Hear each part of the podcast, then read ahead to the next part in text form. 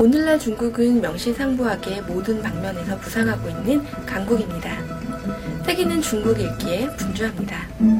중국은 넓은 영토, 다종다양한 13억의 인구, 그리고 유구한 역사를 자랑하기에 그들의 역사와 문화의 면면, 그리고 속사를 제대로 파악하기가 쉽지 않죠.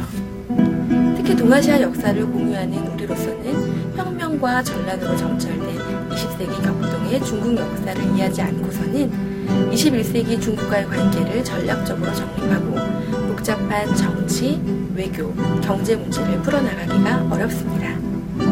이에 중국과 중국인에 대해 깊이 있게 다룬 책이 출간되었습니다. 로마인 이야기에 비할 만한 10편의 대작, 중국인 이야기가 바로 그 책입니다.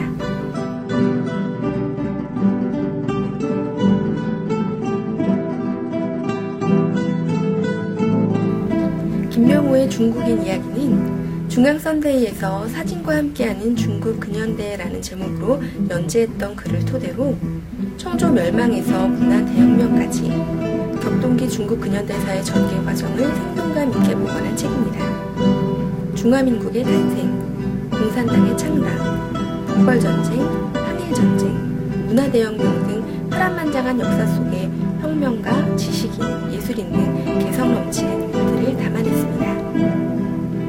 하지만 이 책이 더 특별한 이유는 기존에 출간된 중국에 대한 책들과는 다르게 보다 더 구체적인 한마디로 듣도 보도 못한 흥미로운 이야기들이 많다는 것입니다.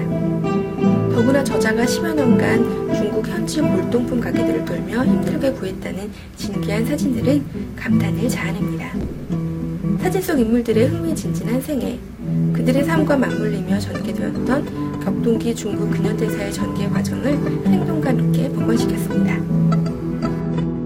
1972년 군대 가기 직전 헨리 키신저 미 국무장관의 방중 소식을 담은 호해를 우연히 보고 운명처럼 서점으로 달려가 범우로의 소설 낙엽을 샀던 것이 중국에 대한 관심의 첫 시작이었다는 저자 김명우. 입담 좋은 이야기꾼 김명우가 들려주는 중국의 옛날 이야기는 무더위로 이룰 한여름밤의 좋은 즐거움이 될 듯합니다. 지금까지 라이브 추천의 김정미였습니다.